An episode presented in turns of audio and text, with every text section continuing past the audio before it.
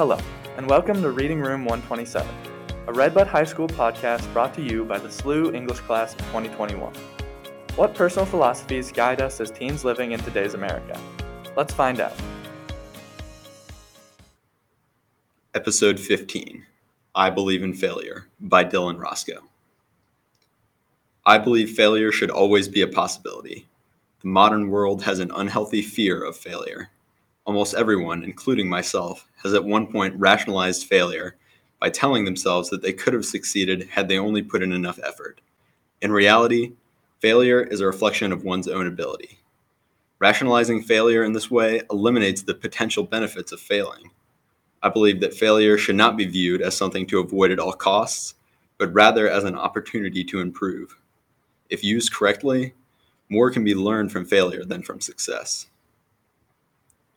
I took and failed the Taekwondo black belt test two times before I finally succeeded on the third attempt. Upon each failure, I learned more deeply what was expected and required of me. If my black belt was just handed to me on a silver platter, I most definitely would not be as proficient or knowledgeable as I am today.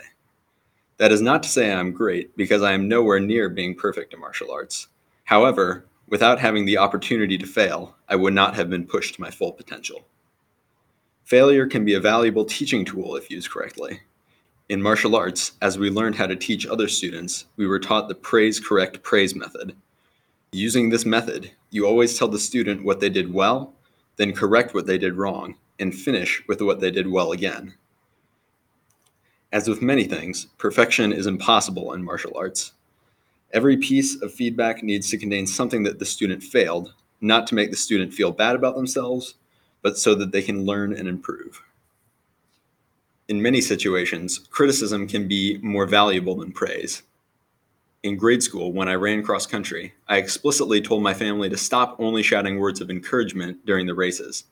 They said things like, You're doing great, but instead I wanted to tell them what I was doing wrong, like run faster or pump your arms more. Hearing, You're doing great, was more demoralizing than helpful when I knew I was already near the end of the pack. The same goes for participation medals.